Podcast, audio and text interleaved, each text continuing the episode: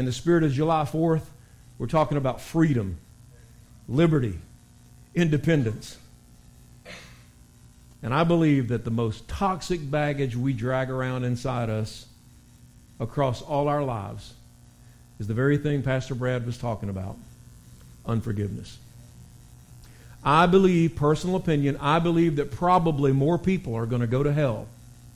And that's not a phrase you hear in church much often anymore. Go, going to hell or go to hell or hell, the word in terms of a literal place. You just don't hear about hell much. Everybody's too busy telling us about all the good stuff and the promises. But I'm here to tell you there is a hell, and I don't want to go there.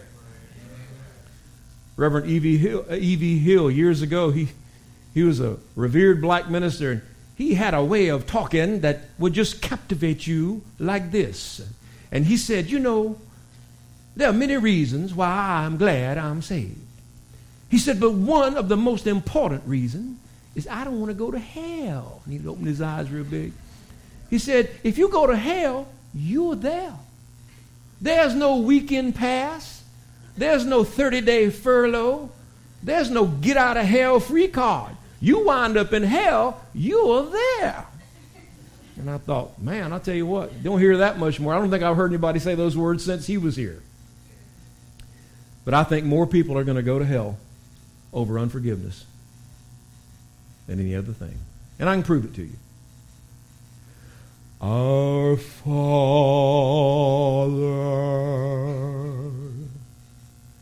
which art in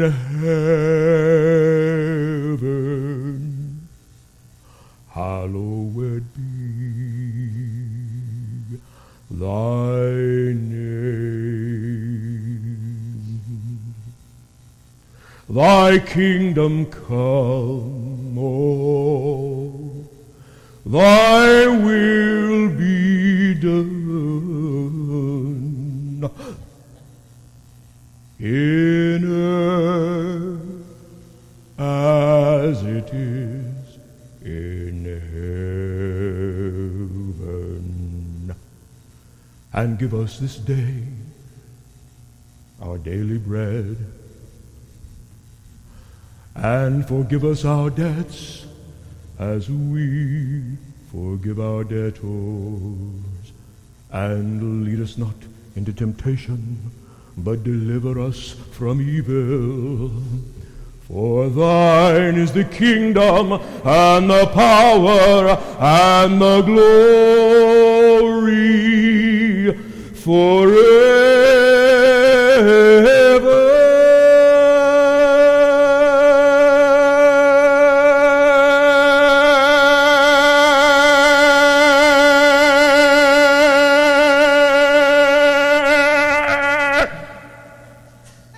Amen.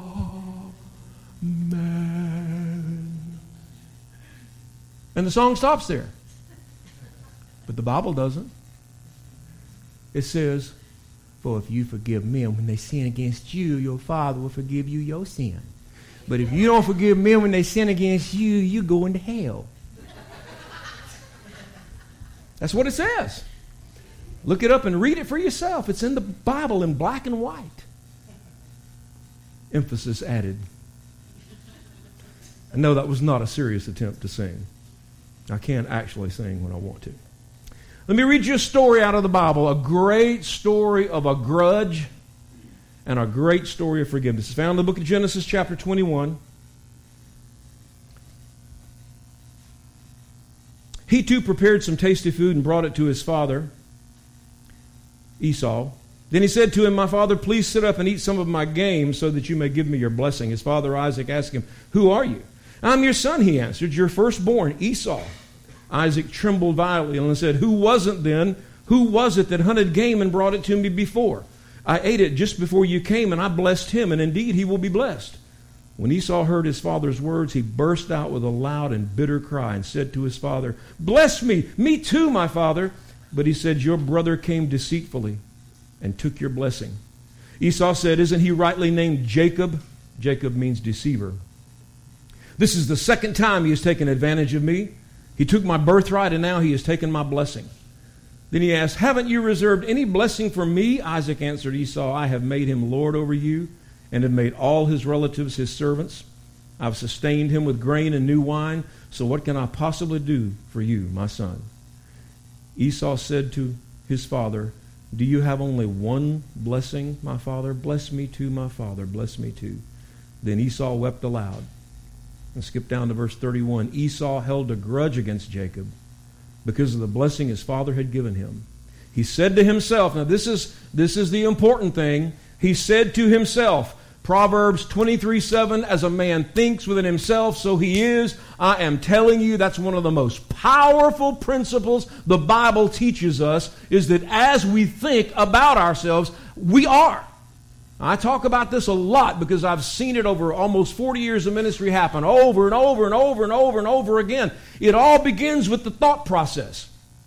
Ted Bundy didn't just wake up on a Thursday morning and after, after no previous thoughts of, of the matter and just decide, wow, I've never even thought about killing somebody. I think today I'll go take a piece of oak and I'll go kill eight women and beat them to death with it. He didn't do that.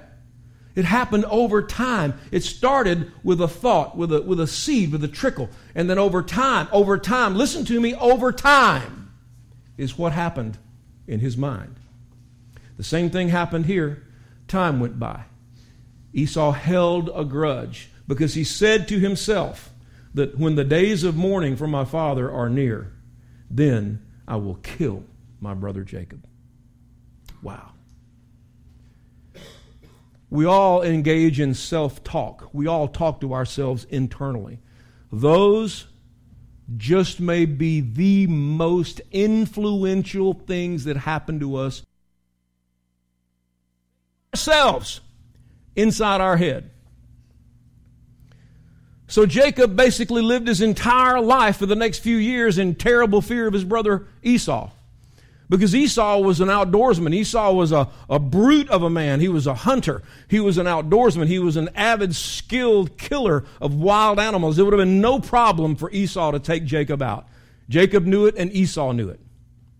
So the years go by, and then Jacob finds out from his scouts on a journey your brother Esau has found you, and he is on his way with 400 men. Well, this strikes fear in Jacob's heart. He puts his family and children in a safe place, and he decides, I'm going to take myself and some offerings, and I'm going to go meet my brother and just going to meet my fate. And we pick up the story in Genesis 33, verse 1. Jacob looked up, and there was Esau coming with his 400 men. So he divided the children among Leah, Rachel, and the two female servants. He put the female servants and their children in front, Leah and her children next, Rachel and Joseph in the rear. He himself went on ahead and bowed down to the ground seven times as he approached his brother. But Esau ran to meet Jacob and embraced him. He threw his arms around his neck and he kissed him, and they wept. Wow. I didn't take 10 minutes to build up the the climax of this because I want to get into some other things. But what a powerful story of hurt, bitterness, anger, holding a grudge, unforgiveness, and then the beauty of restoration, the beauty of forgiveness. I want to look at this today. I want to share with you some things. And the first is that God is the greatest example of forgiveness because He forgave us. God is the greatest example of forgiveness in the whole world. He sent His Son to redeem us, and we tortured Him to death. And the, the powerful thing about it is that God is omniscient. He knows everything. God knew what we were going to do to His Son before He ever sent Him to us, and He sent Him anyway.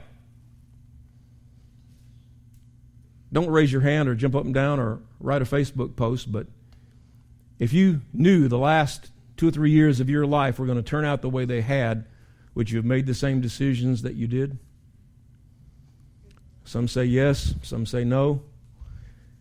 But we can't go back, can we? We can't reverse engineer life. This is a live, one shot deal, always moving forward. We don't get to edit this. We don't get mulligans. We don't get do overs.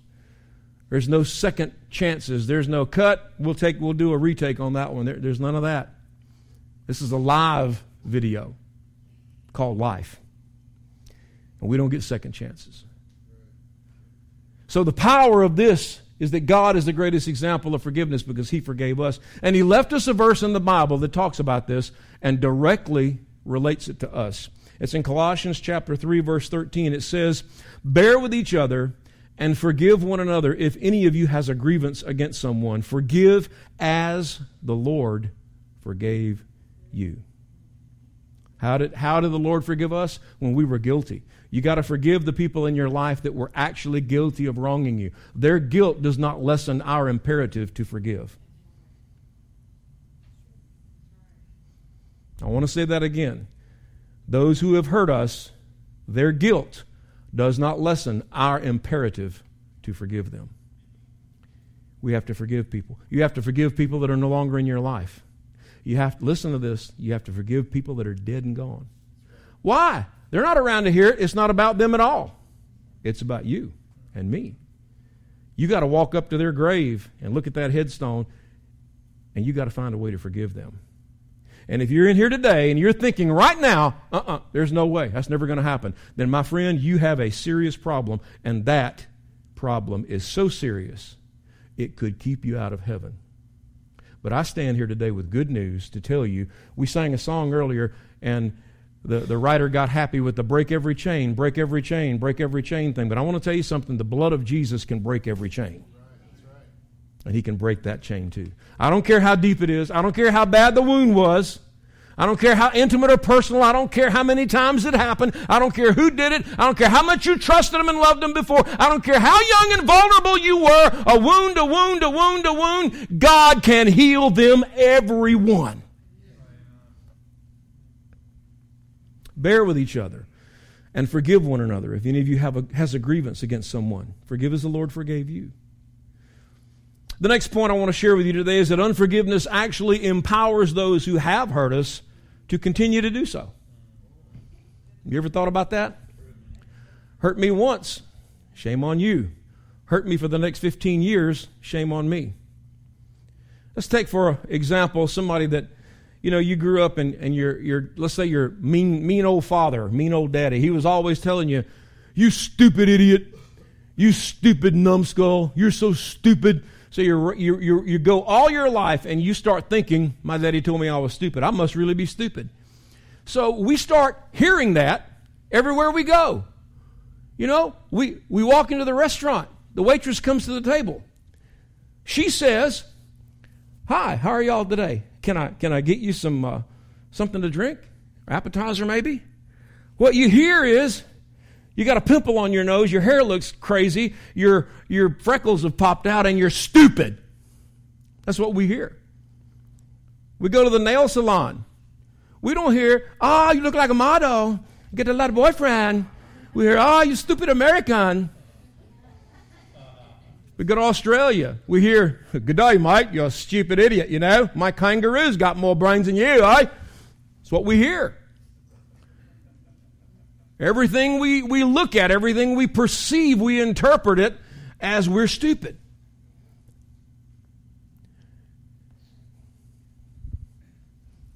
The, the older you get, the stupider you feel if you're not careful because you start forgetting stuff.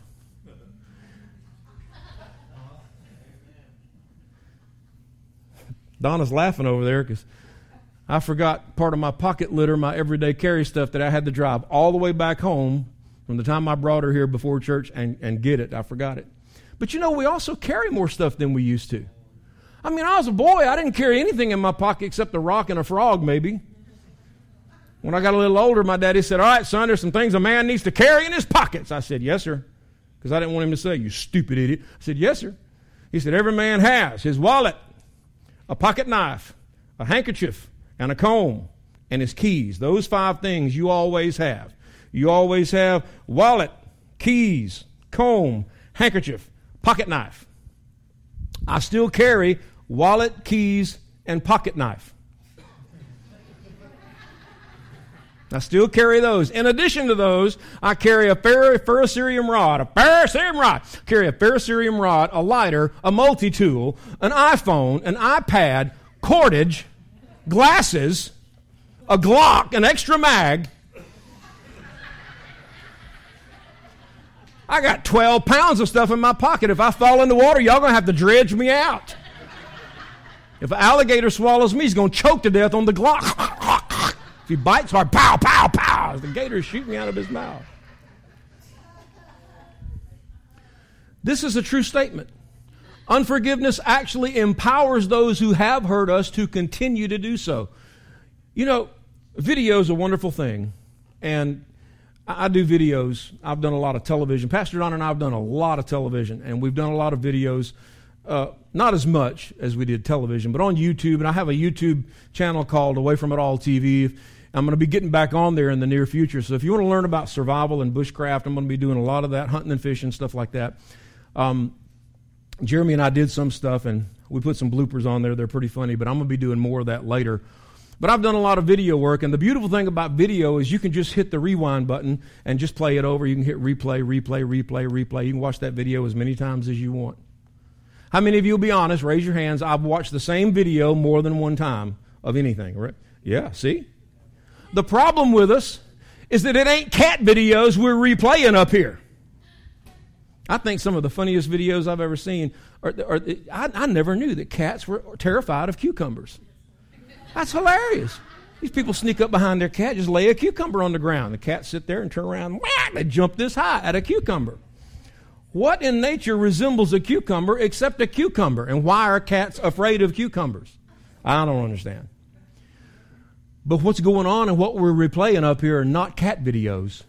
They're the videos of people making us feel stupid, making us feel unwanted, making us feel ugly, making us feel rejected, wounding us, hurting us, saying things about us that we don't like. Those are the things we replay.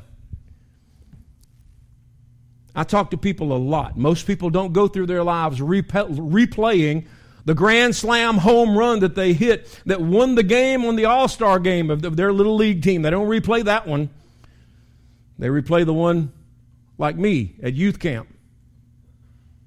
I just did a boneheaded thing. I was at youth camp. I had some little girlfriends around my hometown, but I mean, they were just hometown girls. I went to youth camp for the first time and I saw this blonde chick and I thought, wow, she's amazing. It might have been Pastor Donna younger, I don't know. I was starstruck. I thought, I'm going to ask her to the banquet. Do y'all still have the banquet? Nope, good. It's an opportunity for young men to get their heart shattered. It's a brutal introduction to social games. I had a Mountain Dew. Back then, I loved Mountain Dew. Had a cup of Mountain Dew. I walked up to this girl and I said, Hi. And she said, Hi. And I just didn't pay attention to what I was doing. And gradually, I let the cup tilt forward and I poured her shoe full of Mountain Dew. My first impression. She said, You idiot. And I was like, oh, I'm an idiot. Ah, oh, you idiot, my kangaroo, you know, everywhere you go.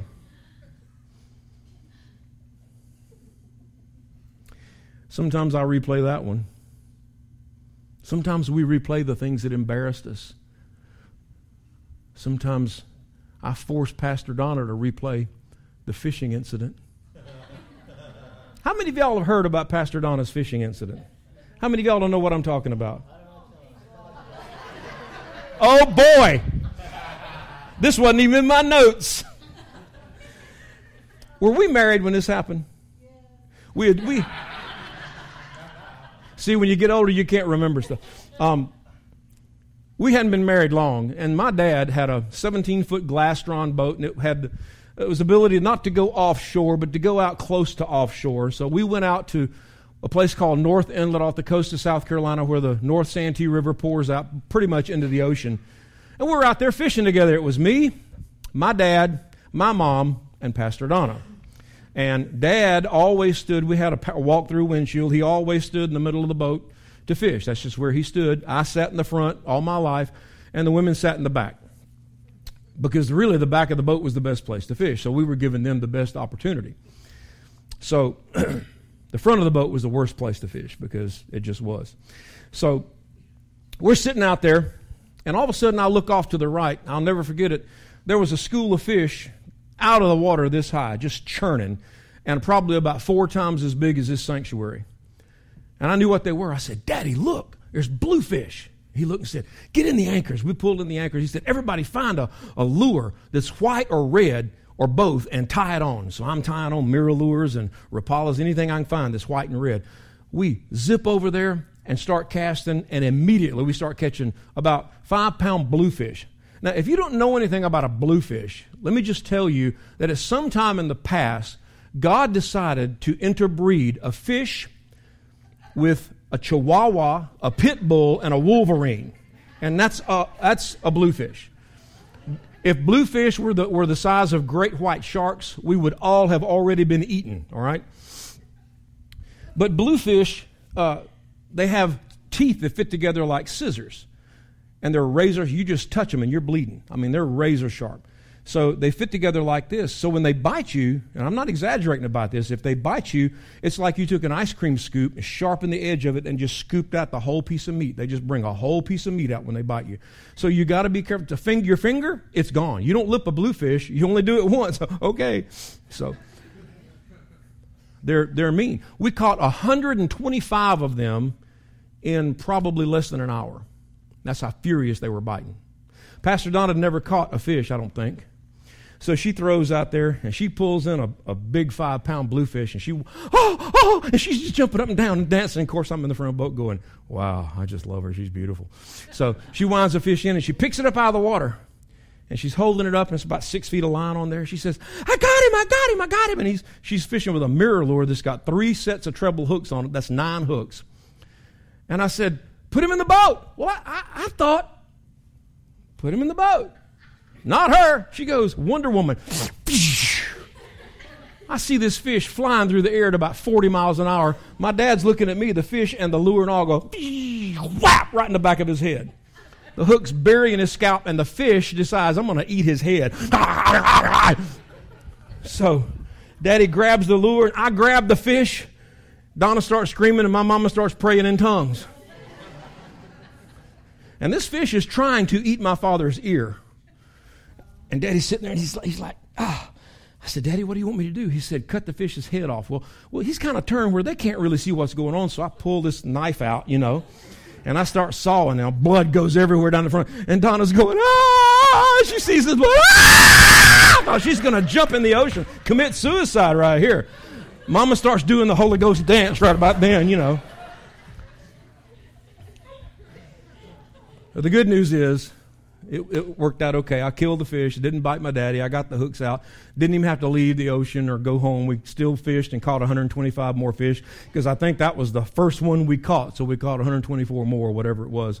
And they didn't they didn't tell me, okay, you got to get rid of that stupid chick. You know, you can't do that. So see, they my dad forgave Pastor Donna, and she was welcomed into the family. He never he never uh, excised any kind of tax on her other than a good joke once in a while. When Pastor Donna thinks fishing, she probably has to do warfare to keep that image out of her mind, you know. That's the nature of us. We replay the bad things. We need to start focusing on the good things. We need to stop letting life damage us over and over and over again. We need to decide today I'm going to stop beating myself up for my past failures because I don't have a time machine. I can't go back into the past. I can't change it. I can't do anything to fix it. All I can do is learn from it. Thank God I'm still alive. Move forward and don't make the same mistakes again. What does the Bible say? The Bible says the steps of a righteous person are ordered by the Lord. The Bible says the Lord gives us hope and a future. The Bible says that He'll be with us through the valley of the shadow of death The Bible says that the Lord is our strong tower. He is our strong right arm. It says that no weapon formed against us will prosper. You don't have to live in the failures of your past. You don't have to replay the tape over and over and beat yourself down. You can be free from all these things through the power of the gospel of Jesus Christ. Go on, if you're going to clap, clap now.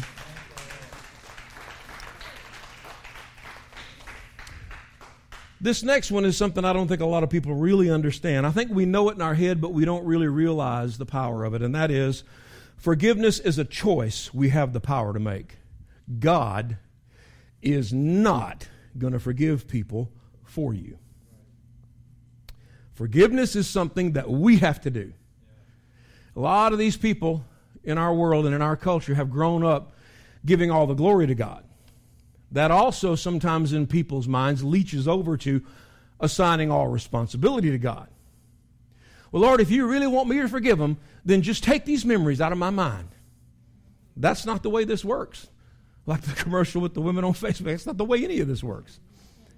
We can't, we can't give God these ultimatums. Lord, if you want me to forgive them, then, then you know, let me, let me find a cat and let that cat speak in tongues. And let him say these words, you know. We don't give God these hoops to jump through. We operate on biblical principle. And the biblical principle says, forgive as God forgave you. He didn't say, ask me to forgive them on your behalf. God has already positionally and potentially forgiven every human being anyway through the blood of Jesus Christ. All that's necessary is their repentance.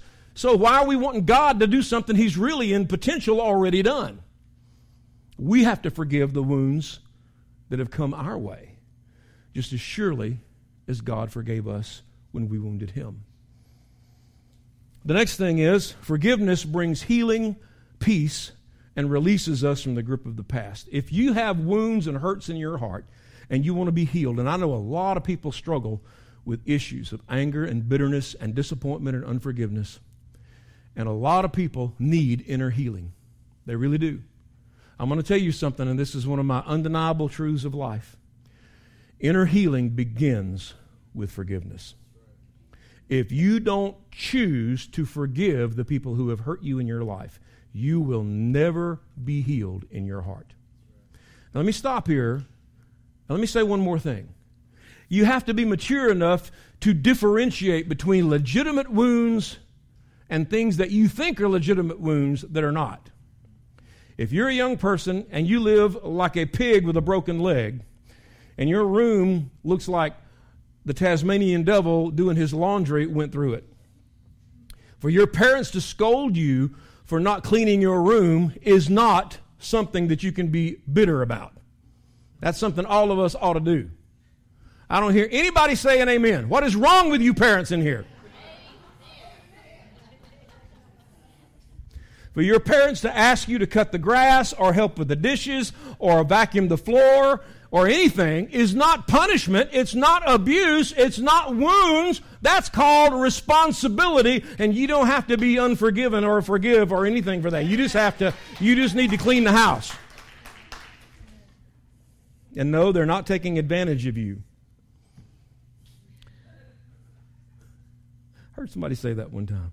I'd help you cut the grass, but I just, I just don't want my dad to take advantage of me. I'm like, you live in his house free, you eat his food, he buys you a cell phone, take advantage. I won't take advantage of you. Lay hands on you. It's just for effect, mind you.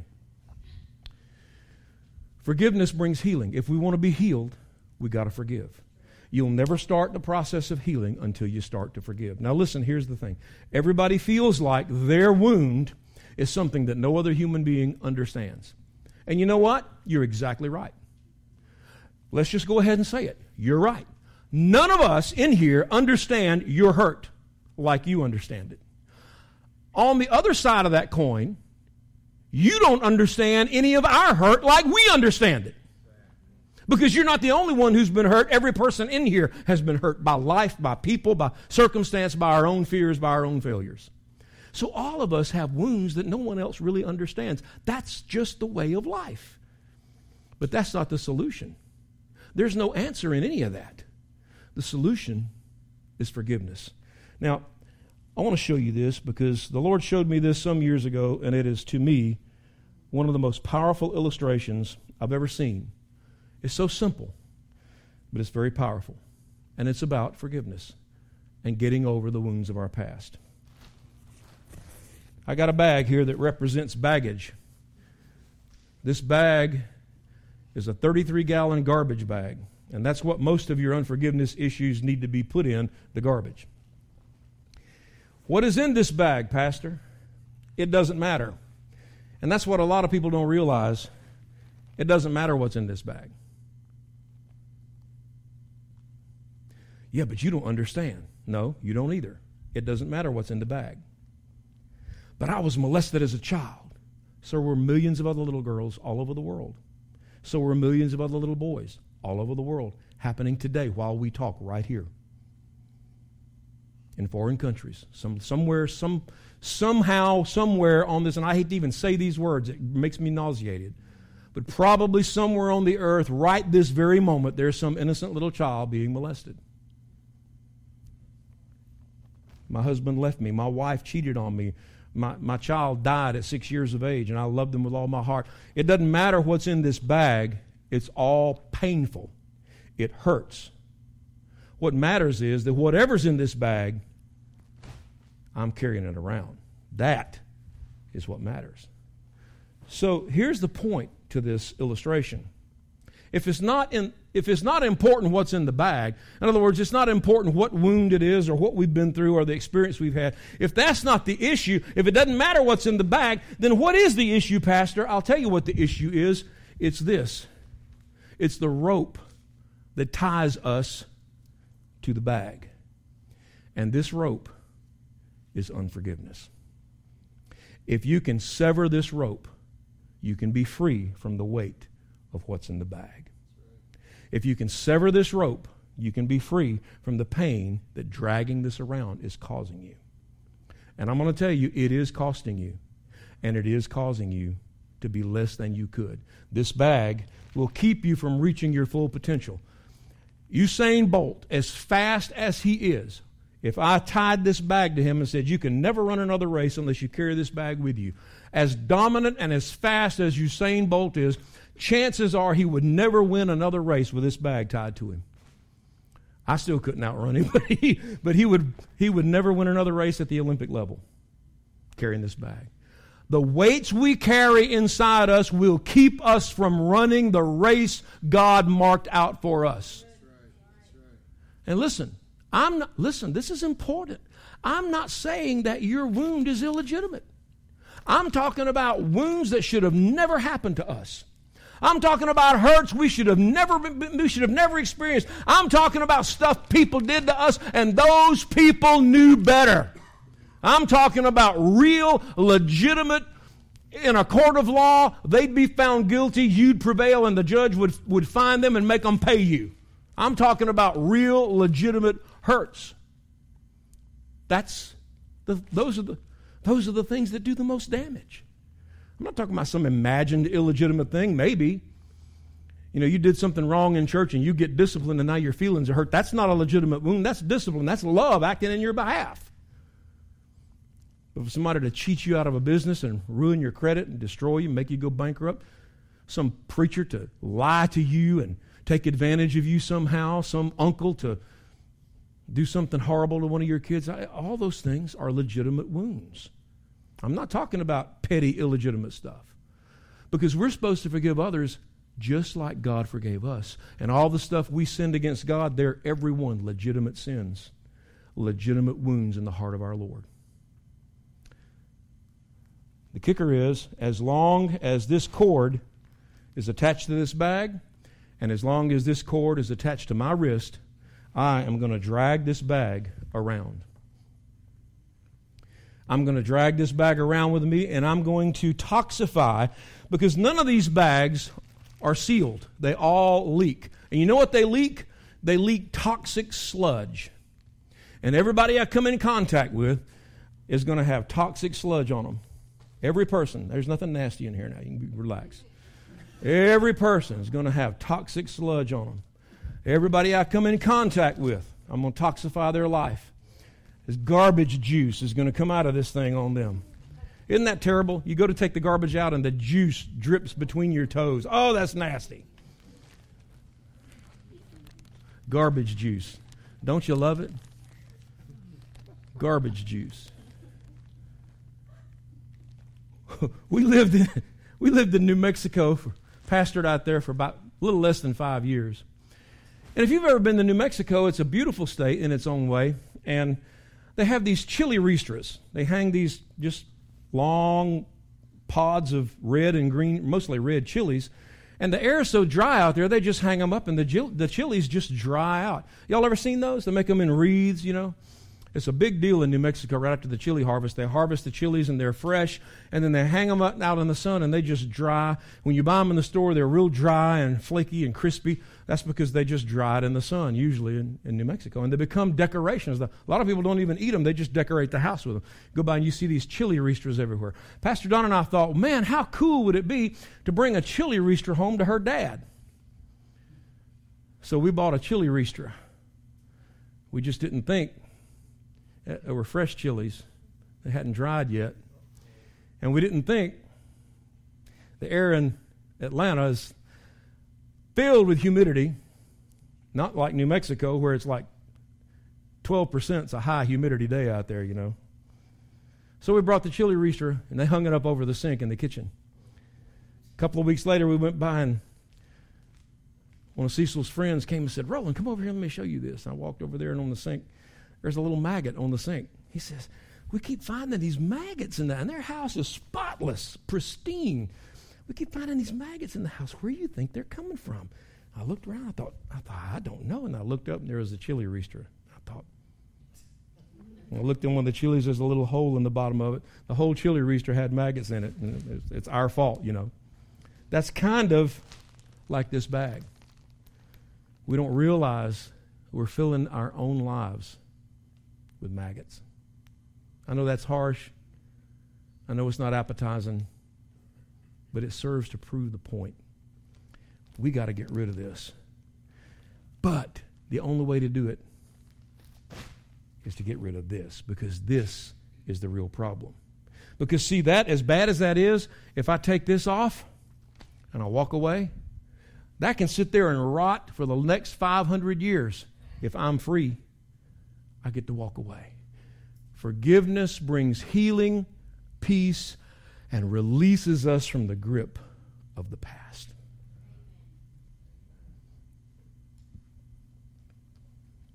I want to close with this, and Drew, if you'll come play softly on the guitar.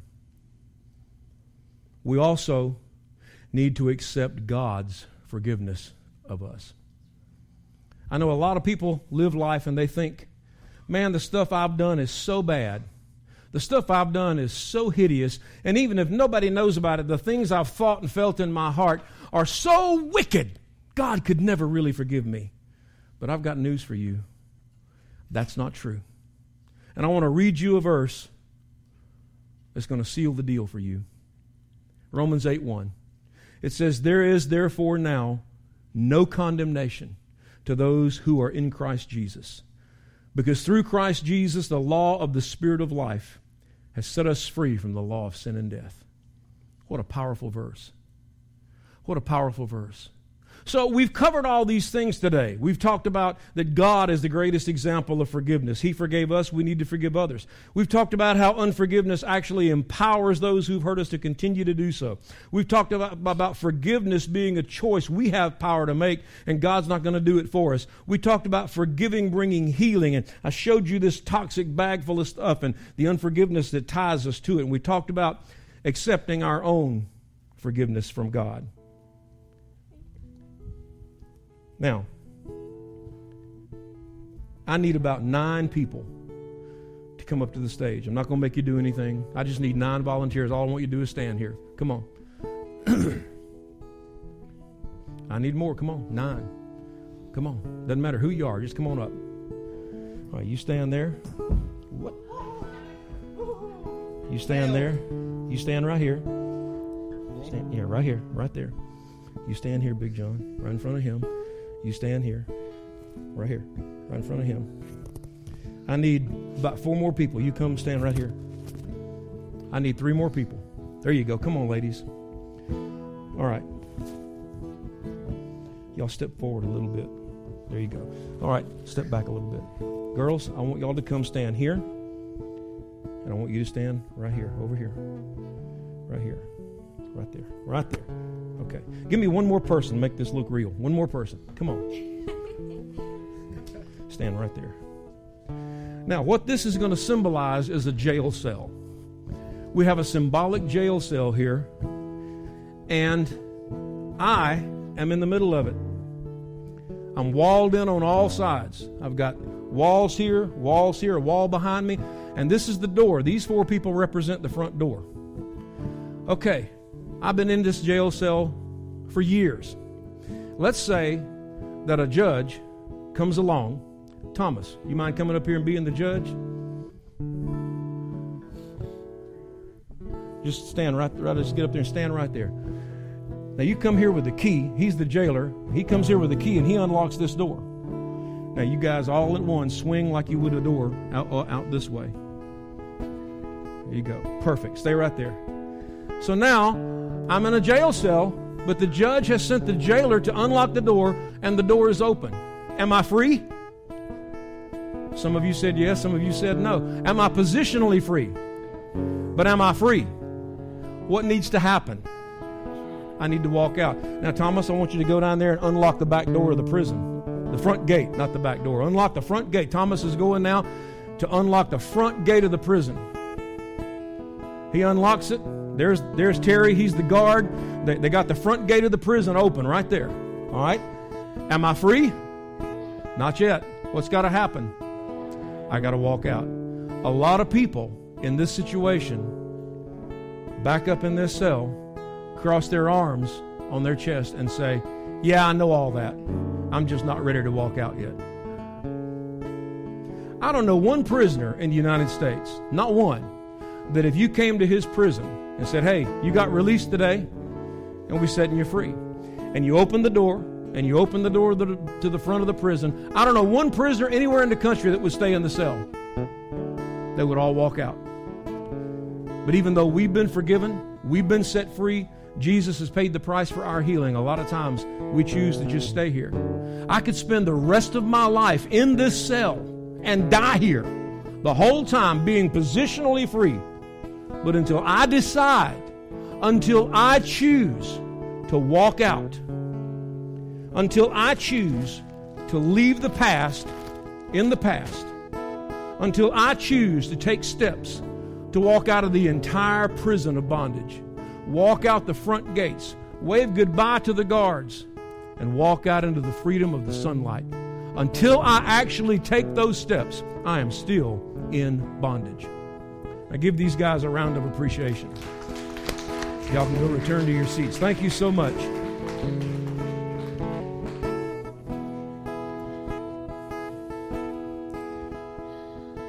Now, I'm going to ask you to bow your heads and close your eyes.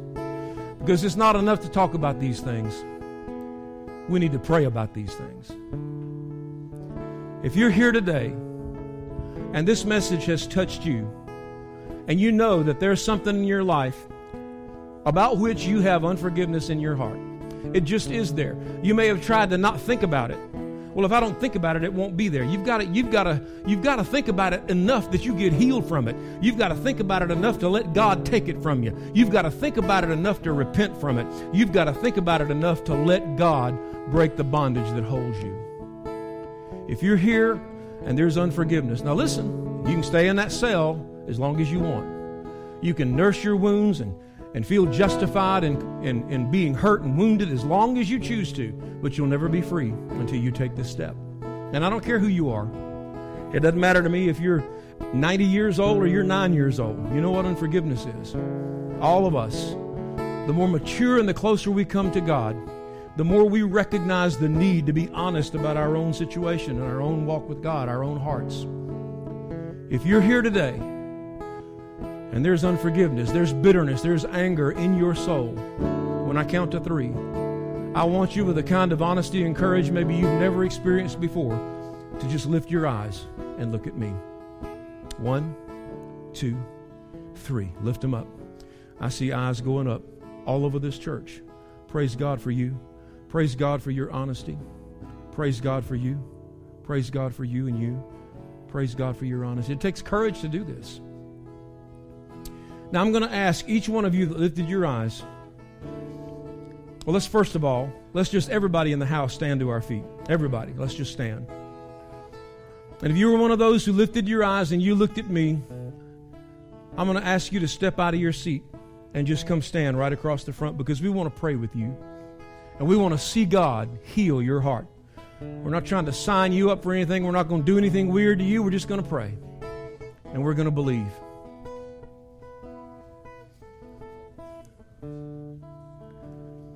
My, my, my. All the wounded hearts among us. You know what the Bible says about this? It says to bear one another's burdens. Could I ask you guys to come on up forward and make a straight line up here? Just make a line all the way across. Thank you. There you go. There you go. Now, the Bible says, bear one another's burdens and so uphold and fulfill the, the law of God. Do we love these folks? Do we care about them? I'm going to ask everybody who will to come out of your seats and let's gather around these guys. And we're just going to pray for God to heal their hearts.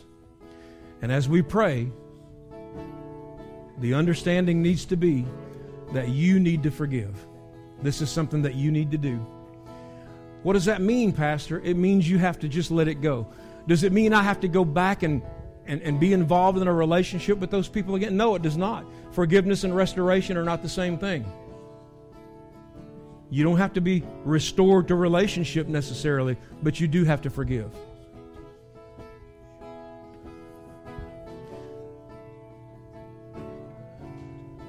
Heavenly Father, as these beautiful people standing in front of me today have shown such incredible courage and such transparent honesty, coming to the front of this church and deciding, you know what, I am done with this.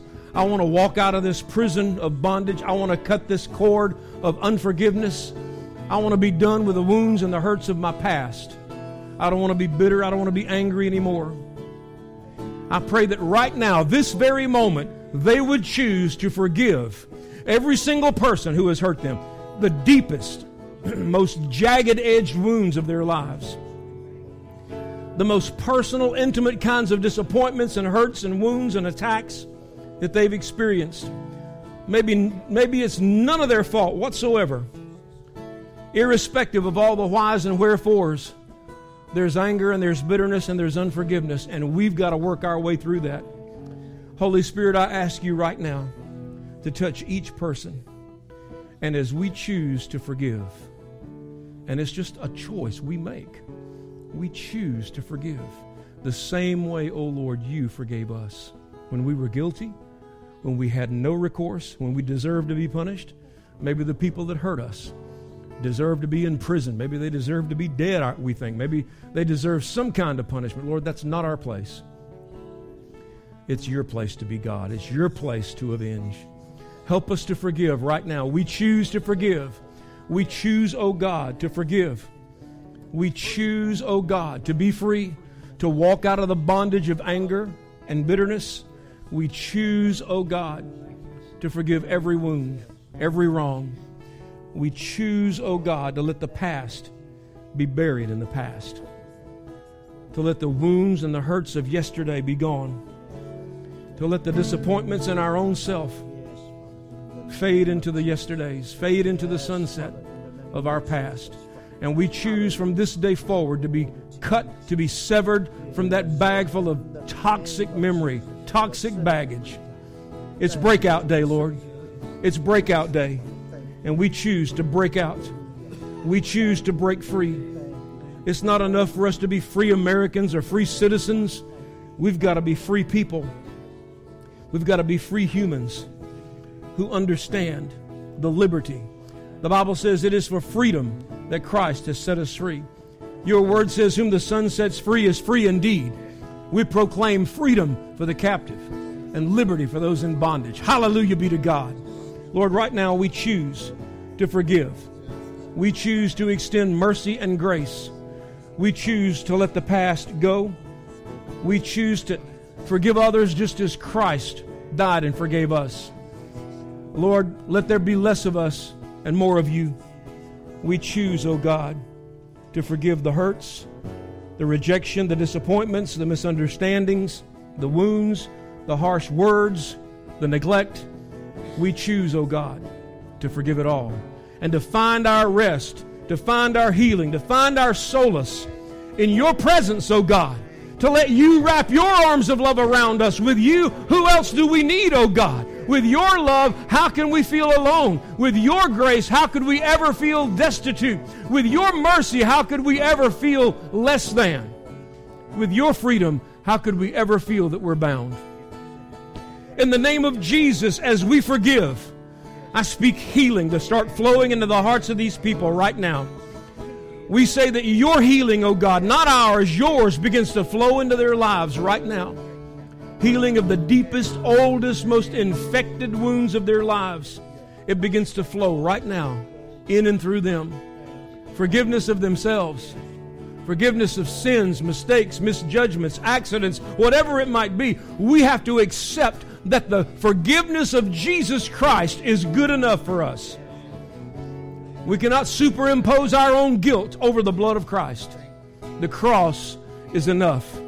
We revel in it, and we choose today to walk out of this church healed, set free, liberated, broken out, and whole.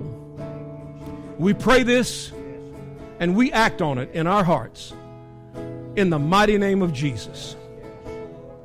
Now, I want you to say these words after me. Everybody at the altar, everybody at the house, say these words after me.